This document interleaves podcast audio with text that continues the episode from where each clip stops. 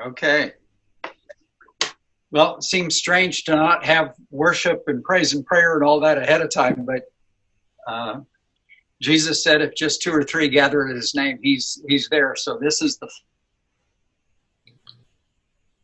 Jesus' own presence. Uh, let's pray together. Father God, I do thank you that you are the living God. Father, we're not gathering around a few amazingly powerful but old philosophies or ideas or historical events. That we are gathering around a living God. And Jesus, again, you did promise that if just two or three gather in your name, you will be in their midst. And that has nothing to do with our physical proximity. Jesus, I want to thank you personally, and I knew each one of us do, that you take our gathering as a serious treasure. You take our gathering as, as delight and honor to you. And then you delight and honor us back by being present with us. And even the very things we're studying tonight, the outpouring of your spirit and, and the beginning of the church. We ask, Father, Son, and Spirit, we ask that you would be working in us uh, that even if we know these details and the stories and, and the events, even if we know them backwards and forwards and have studied them 500 times, what we ask is that your spirit would help our spirit to listen to you so that I would hear new things you're speaking into my life. So that each one of us who are listening and, and those who listen later, that each one of us will hear your spirit speaking new things into our lives out of the things that we are familiar with. And Father, I do thank you that you have poured out your Spirit on us. We are equipped and gifted because you said so. And Jesus, you promised it and then you fulfilled your promise. So, these few minutes that we have together to look into your word, we ask that your purposes would be accomplished, not my purposes, no one else's purposes. We ask that your purposes would be accomplished and the truths that you want to bring forward and impress in our hearts. That your spirit would speak them individually to each one of us in ways that stick with us because we're listening to you. Thank you, Father God. Thank you, Jesus, our, our sacrifice and Savior. And thank you, Holy Spirit, dwelling within us. And we agree on these things in the name and authority of Jesus. Amen. Okay, well, we are continuing in, in uh, Acts chapter 2. Um, and uh, normally there would have been somebody who would have already read this, but I'm going to read starting at verse 14. Um, and I'm going to pause along the way as we try to digest a few and harvest a few truths along this passage. But Peter, taking a stand with the eleven, raised his voice and declared to them, Men of Judea, and all you who live in Jerusalem, let this be known to you, and give heed to my words. For these men are not drunk as you suppose, for it is only the third hour of the day. But this is what was spoken of through the prophet Joel. And it shall be in the last days, God says, that I will pour forth of my spirit on all mankind.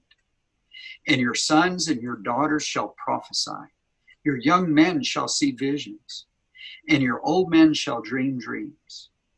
Even on my bond slaves, both men and women, I will in those days pour forth of my spirit, and they shall prophesy. And the prophecy continues, but I'm going to pause there so we can digest.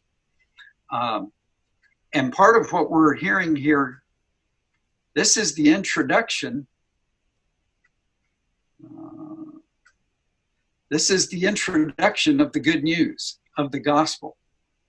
This is the first sermon preached uh, after the resurrection of Jesus Christ and the Holy Spirit has been poured out on believers. And, and we're going to come back and look at Peter probably several times uh, through this thing. But, but again, the recognition it says now Peter took his stand. He takes his stand with the 11, but the beauty of this of this truth for you, this truth for me, is what transformed Peter. And this is going to sound harsh, but it was factually true.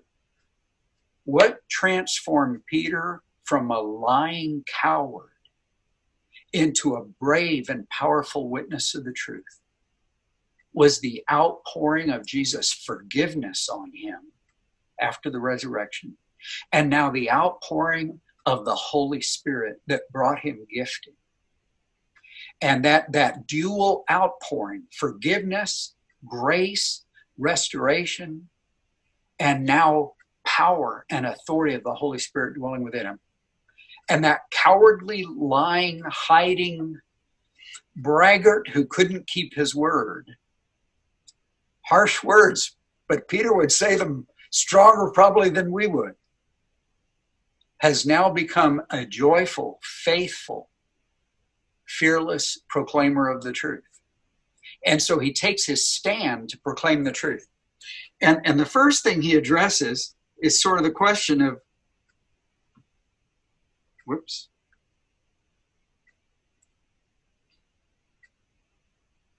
What's happening here? So people were recognizing something strange is happening because we're from all over the place, and they even name a host of countries and areas of the world. We are from all over the place because one thing that, that Acts has already mentioned, and it's a crucial idea, is that because this was one of the commanded feasts, Pentecost, one of the seven feasts that God commanded in Leviticus 23. It says that devout men from all over the planet had come, from all over the civilized world. Devout men, women, and children, faithful to God through, through the old covenant, they were devout. It doesn't just say legalists were present, this is the word that the Holy Spirit chose to use. Devout men, women, and children are in this crowd. They came here because they actually chose to honor God. They traveled far, probably for many of them, it was an incredibly financially sacrificial journey. For some, it meant the loss of, of business. For some, it meant the loss of other opportunities. But they said, you know what? God commanded us to celebrate this. And if at all possible, I'm going to Jerusalem to celebrate the Feast of Pentecost.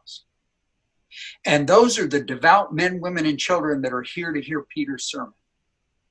And so Peter stands up and begins telling them, here's what's happening. This isn't a bunch of drunk people. You're hearing the word spoken. You're hearing God honored and praises spoken in your own language.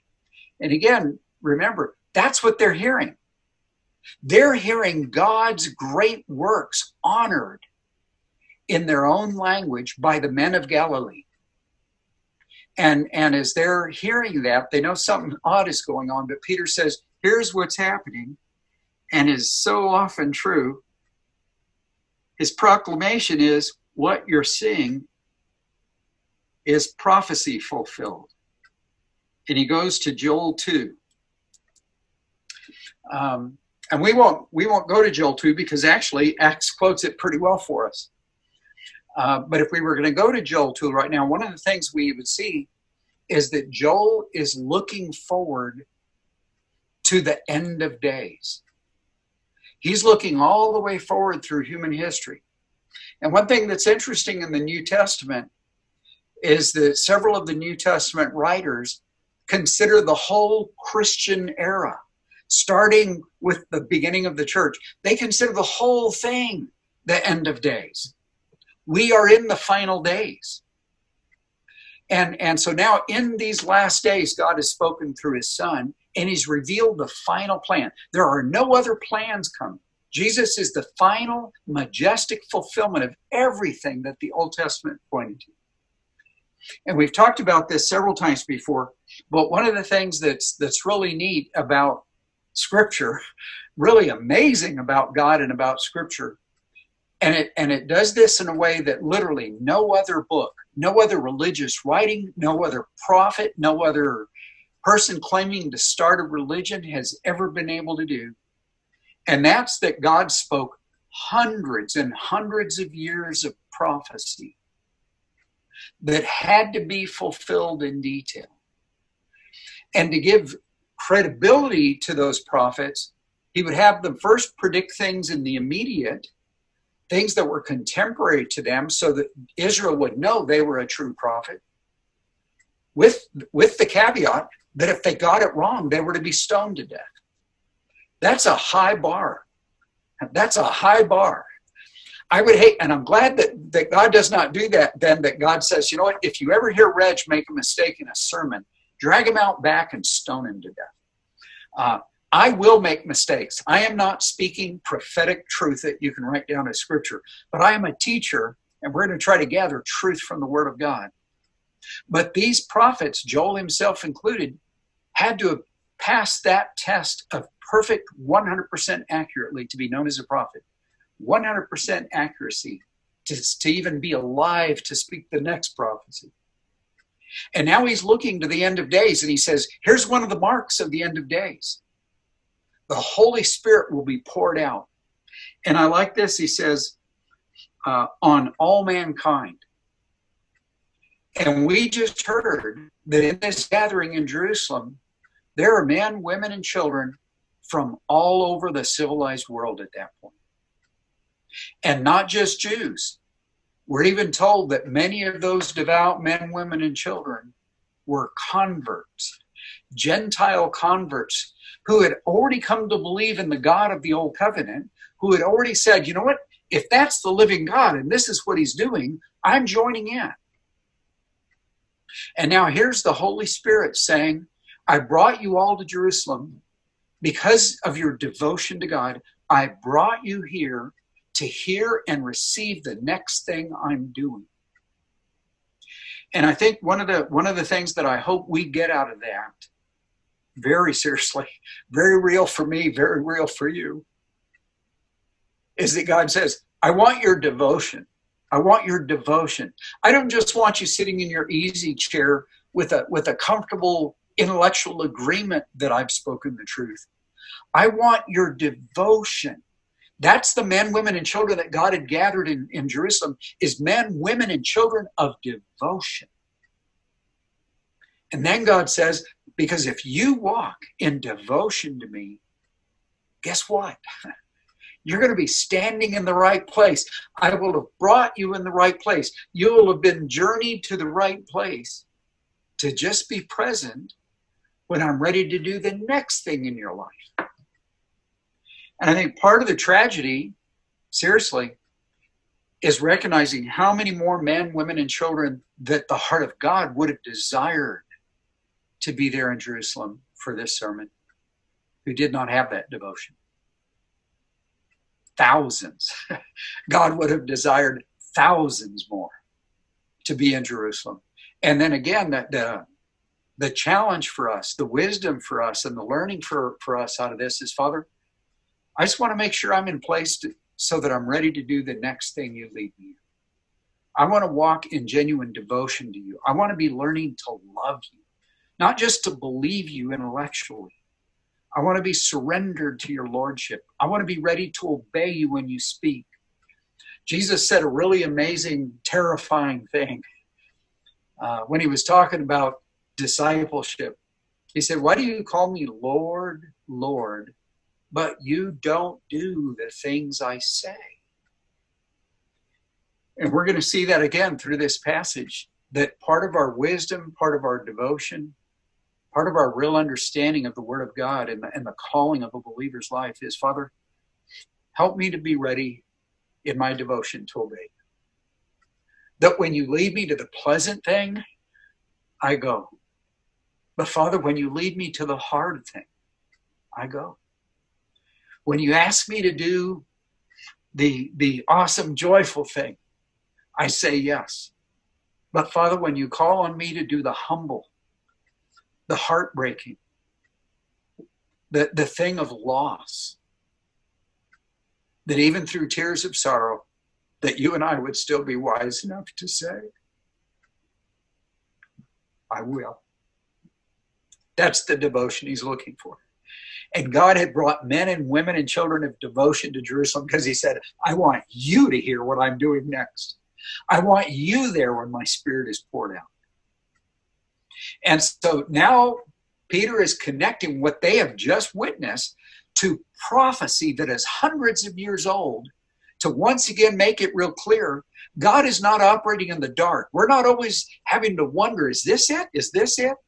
That God Himself will have put the marker. God put over 330 prophecies in place in the Old Testament to mark Jesus, quite literally, as the one and only man in human history who could have fulfilled the prophecies of Messiah.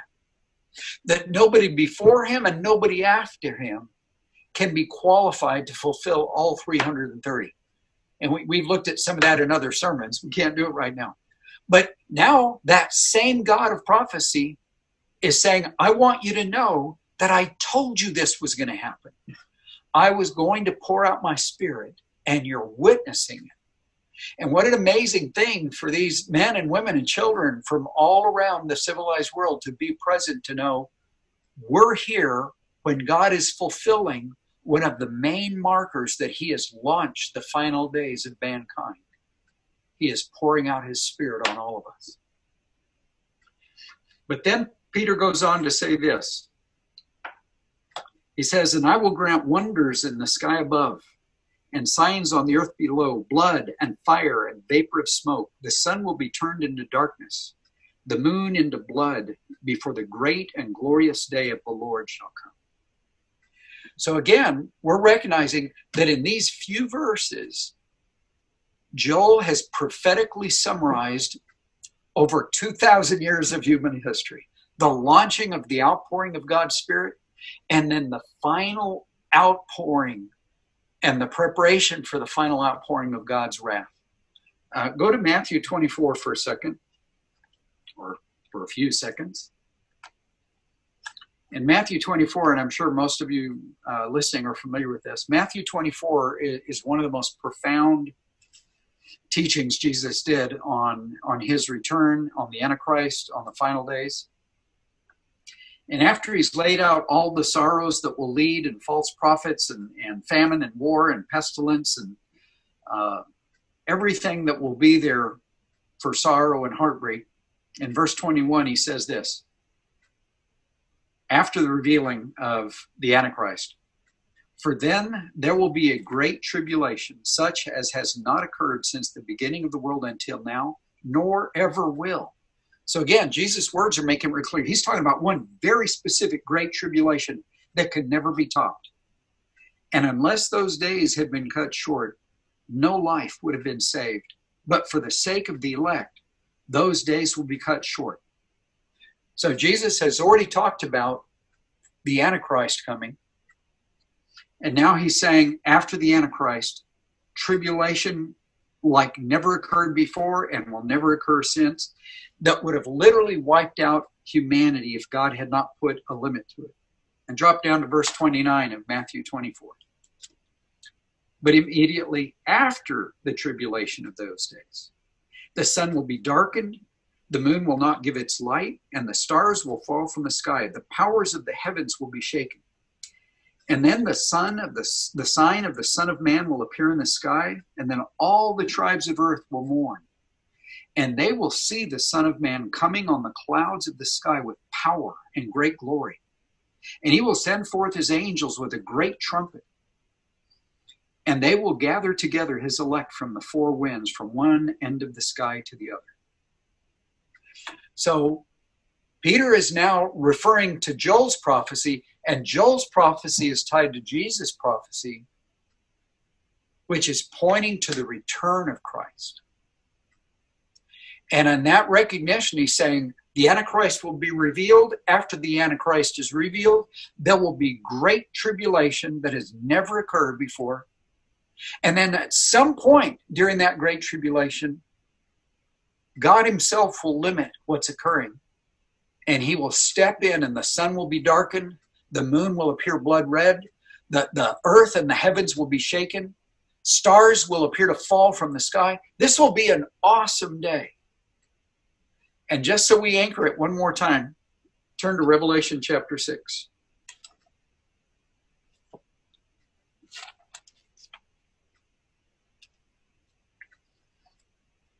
And we have in the, in the first few chapters of Revelation 6 we have Jesus opening the seals and, and launching each part of what's going to unfold. And starting in verse 12, we have the sixth, the sixth seal being opened. I looked, and when he, Jesus, broke the sixth seal, and there was a great earthquake, and the sun became black as sackcloth made of hair, and the whole moon became like blood. The stars of the sky fell to the earth, as a fig tree casts its unripe figs, figs when shaken by a great wind. The sky was split apart like a scroll when it is rolled up. Every mountain and island were moved out of their places. Then the kings of the earth and the great men and the commanders and the rich and the strong and every slave and free man hid themselves in the caves and among the rocks of mountains. And they said to the mountains and to the rocks, Fall on us and hide us from the presence of him who sits on the throne and from the wrath of the Lamb. For the great day of their wrath has come, and who is able to stand? And so Joel and Matthew and Acts and Revelation 6 are all in agreement that the, the beginning of the church age, launched by this outpouring of the Spirit, will one day be wrapped up in great tribulation after the Antichrist is revealed. But then God will step in and, and the whole universe will announce the beginning of God's wrath. And, and each one of those passages talks about the great and awesome. Some, some passages in translation say the great and terrible day. This is not a fun day. This is a horrible day because it is the day of God's unfiltered outpouring of wrath on the kingdom of Antichrist, on, on those who are left on the earth who are unrepented. Because remember, Matthew 24 said, at that sun and moon and, and stars, his angels gathered together from the four corners of the earth, all his elect. And all the people who are left are now getting ready to face the wrath of God. So Peter is is tying together the beginning, he's tying together prophecy, he's tying together what happened that day, and he's even looking forward to the wrap up. And again, these were men and women and children who were devoted to God and devoted to the Word of God. And those, those Old Testament passages and prophecies would have resonated in their head. And they would have realized, oh my gosh, we are here while God is doing his final big thing related to Messiah. Because in Joel and, so, and the other Old Testament prophets, that great and terrible day of the Lord is followed by the millennial reign of Messiah. And Paul, Peter is getting ready to tell them something really important. So here in Joel 2, in Matthew 24, in Revelation 6, he's been describing what's happening. Whoops. I keep thinking I can scroll that page up, and I cannot. Um, but now he's getting ready to talk about all this is that's happening. What's it really about? Because here in, in Acts, he gets to the point. After verse 20, giving that final transformation of sun, blood moon, and stars falling, Verse 21 says this And it shall be that everyone who calls on the name of the Lord will be saved. Everyone who calls on the name of the Lord will be saved. What this is really about. Oh, I keep putting. This is about salvation. That gave you time to really ponder the word salvation. Um, and he goes on in verse 22 and he says, Men of Israel, listen to these words. Jesus the Nazarene, a man attested to by God with miracles and wonders and signs, which God performed through him in your midst, just as you yourselves know. So again, it's worth remembering this is just 50 days after the crucifixion of Jesus. Many of these, many of these same men, women, and children were in Jerusalem because they were in Jerusalem for Passover. And even if all of them weren't there, many of them had relatives who came. And they probably, some of them probably had to switch off and you go for this and I'll go for that feast. But he's making it real clear this was not some secret thing done in a dark corner. This city has reeled. This city has been shaken by the events of, of recent times, of Jesus performing miracles. When Jesus raised Lazarus to life, the whole place was shaken up. People were talking about that. An entire community witnessed that miracle. And some of them rejoiced and believed in, in Messiah Jesus. And others were appalled by it and went running to tattle to the Pharisees so that they could try to oppose him and stop him and so on. But Peter is making it real clear. This Jesus wasn't some secret person you've never heard of. You have heard of the witness of his miracles. Many of you may have even seen his miracles. But he goes on to say this delivered over by the predetermined plan and foreknowledge of God, you nailed to a cross by the hands of godless men and put him to death.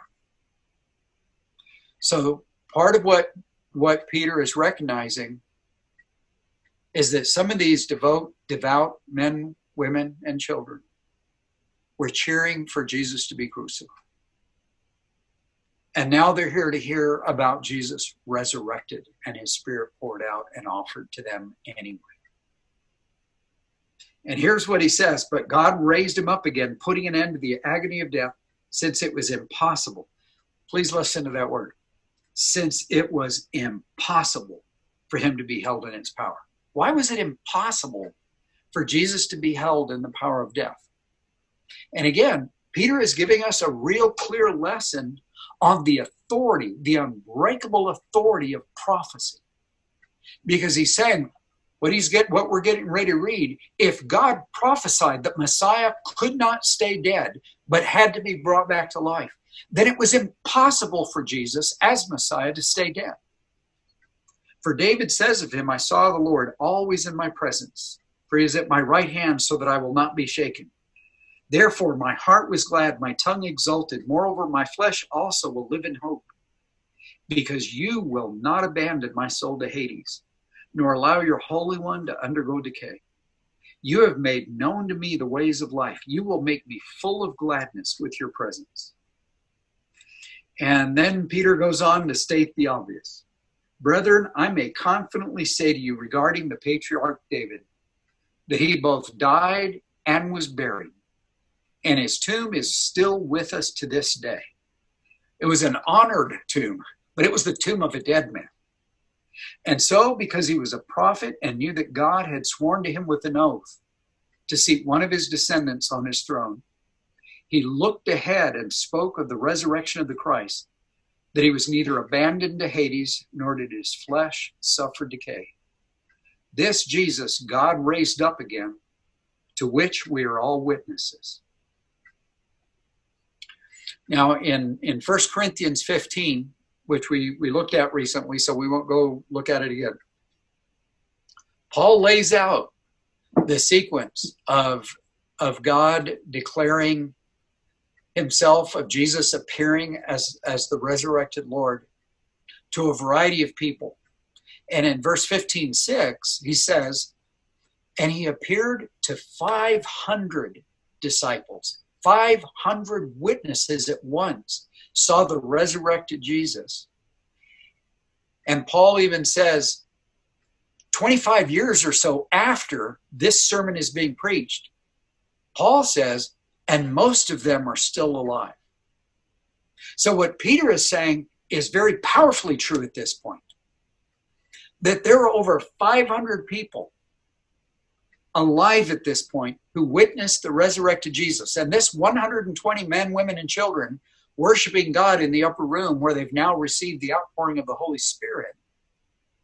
Those 120 got to see Jesus personally after his resurrection. And again, we, we get to recognize this. Christianity was not launched because one human being just sort of had to believe another human being.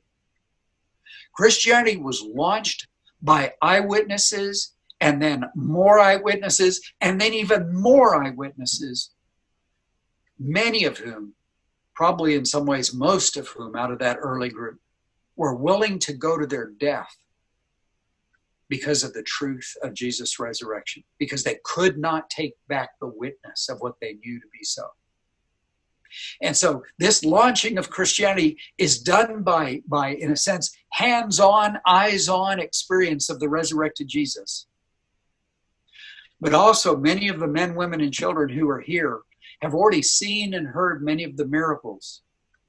They've already been exposed to the to the incredibly strange stories about Jesus. And now they're listening to 120 eyewitnesses to the resurrection say, this outpouring of the Holy Spirit is about this Jesus offering you salvation. And that recognition, again, that, that we get to recognize that baton has been passed on to us. Um, I know it. I know it makes many of you sad. We've some of us have talked about it. It makes me sad when the media focuses on Christianity uh, in an artificial way, and sadly, where every now and then somebody makes the news to speak for Christianity, and they make it sound like the, the job of Christianity is to tell other people how bad they are and how good we are. That's not the good news. the good news is we're all bad. But we are equipped and offered and called to something radically different than who we are and what we deserve. We are all bad. Every single one of us deserves condemnation in hell. Literally, every single one of us. So, our good news to the world isn't Christians are better than you. Too bad you're not one of us. Our good news to the world is we are just like you. We also sinned and needed a Savior. And we're here to tell you that Savior came and he bled and he died and he poured out his life as a sacrifice for my sin. And that's why I'm forgiven. Not because I'm a little better than you. I am not forgiven because I joined the right group. I am not forgiven because I'm a little bit better than somebody else. I'm forgiven because I said yes when that sacrifice was offered to me. And the good news is now God is saying, Whosoever will. We get to go offer that same thing to whosoever will. Anyone who is willing to say yes to God's offer can be welcomed in and receive that same forgiveness and be sealed in this same Holy Spirit. And he continues in Acts chapter 2. Um, I'm going to start at verse 32 again. This Jesus God raised up again, to which we are all witnesses. Therefore, having been exalted to the right hand of God and having received from the Father the promise of the Holy Spirit, he has poured forth this which you both see and hear. For it was not David who ascended into heaven, but he himself says, The Lord said to my Lord, Sit at my right hand until I make your enemies a footstool for your feet. And many of you are familiar with this passage, but if you will, turn to Ephesians chapter 1 for a moment where we get to read the majestic description of, of what Peter is describing. And starting in verse 18, Paul prays this for the believers at Ephesus, but obviously God's desiring that for us as well. Ephesians 1:18 I pray that the eyes of your heart may be enlightened so that you will know what is the hope of his calling what are the riches of the glory of his inheritance in the saints and what is the surpassing greatness of his, greatness of his power toward us who believe?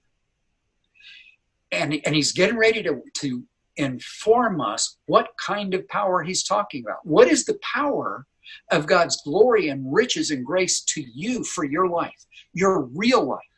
Not your imaginary life, if you could just be married to the right person or have the right parents or wish you would have the right parents or, or have the right income or have the right job or have the right ministry opportunities.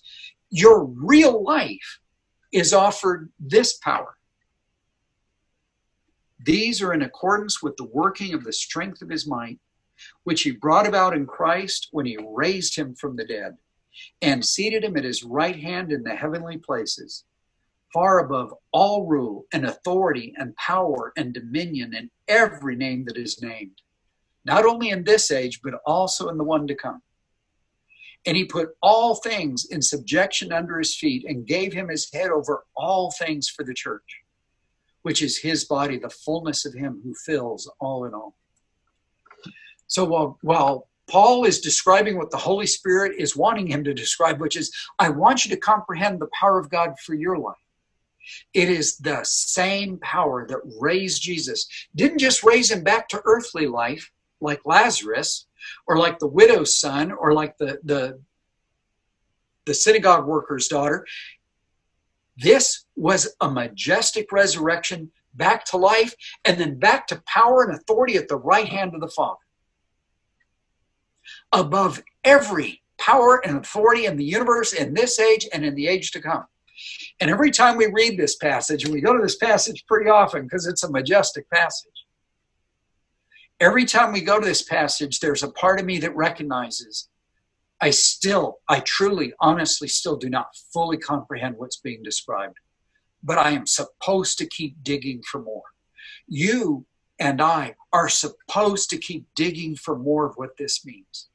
For our walk and our intimacy of relationship with God for our transformation into the character of Jesus Christ, for our friendships, for our marriage, for our relationships with, with imperfect, screwed up believers in the body of Christ, with our own wives and husbands and sons and daughters and parents and neighbors and children and coworkers and bosses and employees that are full of frustration and aggravation just like us. And we are equipped with power to go into all those relationships and those circumstances and those settings and keep growing into the likeness of Christ. And I like the way he says this. He's describing this majestic power of Jesus raised up.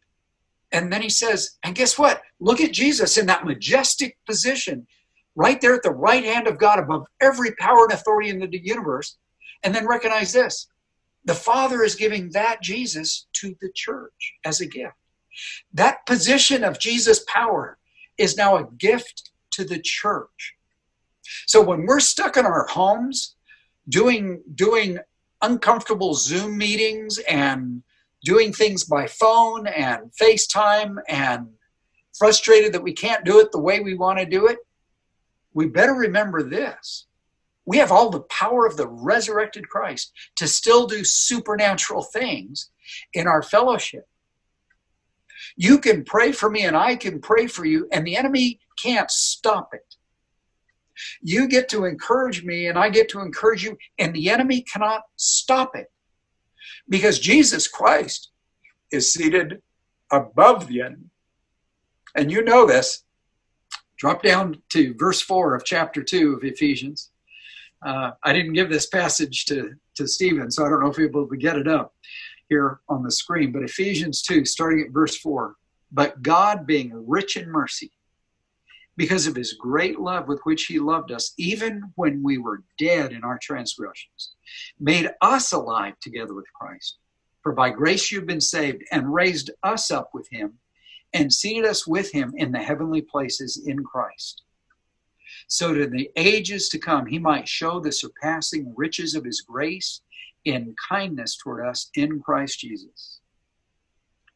And again, the eternal promise for by grace you have been saved through faith, and that not of yourselves. It is the gift of God, not as a result of works, so that no one may boast.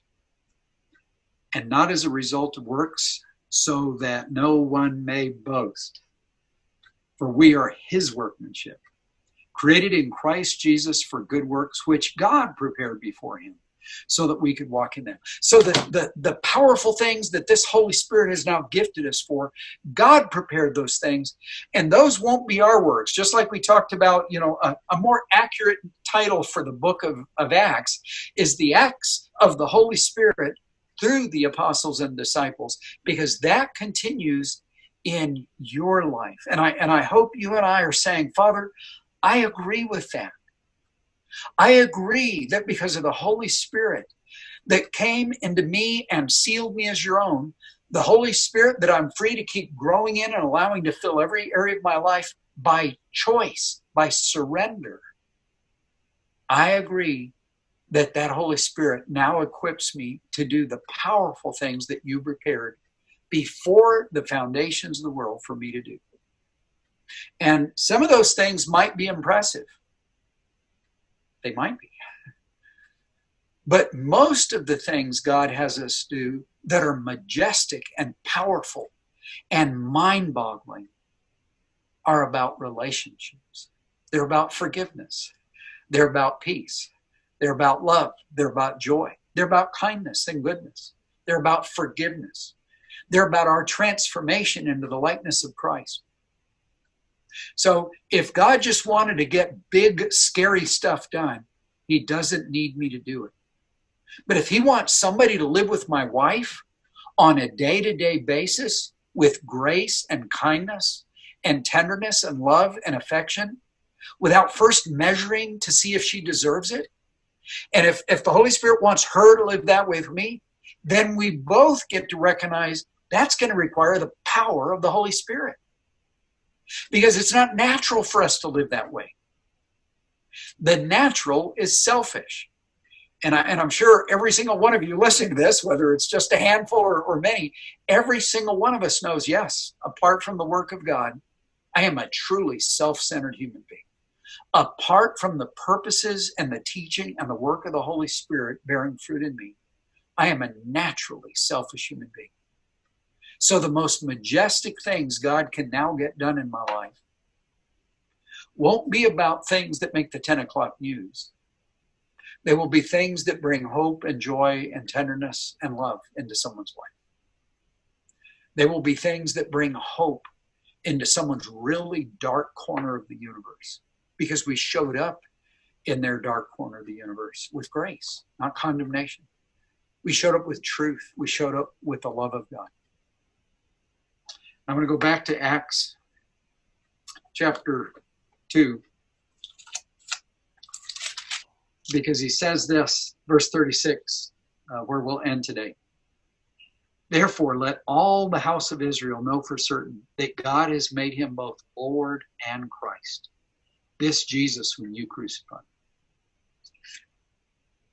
He has made him both Lord and Christ, this Jesus whom you crucified. And remember when, when Peter was starting a few verses earlier to say, here's, here's what all this stuff that's happening, here's what it's really about. It is about salvation being offered to you. And back in verse 20, 21, he was quoting from Joel again, Joel chapter 2, and he said, And it shall be that everyone who calls upon the name of the Lord will be saved. And now Peter has just declared the Lord of salvation is Jesus the Messiah. And just as, as Hebrews 6 tells us, there is no hope. If anyone says, you know what, I liked everything God was doing, I was in agreement with everything God was doing right up until he got to Jesus. But I don't want to do the Jesus thing. I want forgiveness and hope and grace and salvation some other way. And the revelation of God, now spoken through the new covenant, is Jesus is the way. Jesus is the only way. He is the way, the truth, and the life. And no one comes to the Father but through him. He is the only mediator between God and man. And so Peter announces to this crowd of thousands of men and women and children from all over the civilized world, including many who are already devoted to the God of the Old Covenant. He says, Here's the new covenant. Jesus is the Lord of salvation. But he, he also clarifies he's Messiah, he's the Christ. And now, for all these devoted men and women and children who've studied the Word of God, part of what Peter is putting in front of them is the challenge. Now it is on your shoulders that you, having studied the word of the old covenant, having studied all the prophets of the old covenant, that you gather together all the Old Testament truths about Messiah and you believe all of them about Jesus. One Messiah. One Messiah who came to die, and one Messiah who will one day return to gather his elect from the four corners of the earth. Well, we're going to go ahead and wrap up there Uh, I told the pastor to keep it to half an hour, but he didn't listen to me again. So let's pray together. Father, I do thank you for your majestic word. Your majestic word.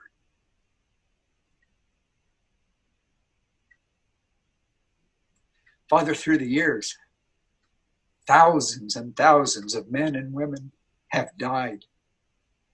Many others have suffered to make sure we have this word. In real life, Father, have suffered and many have died to make sure we had this word.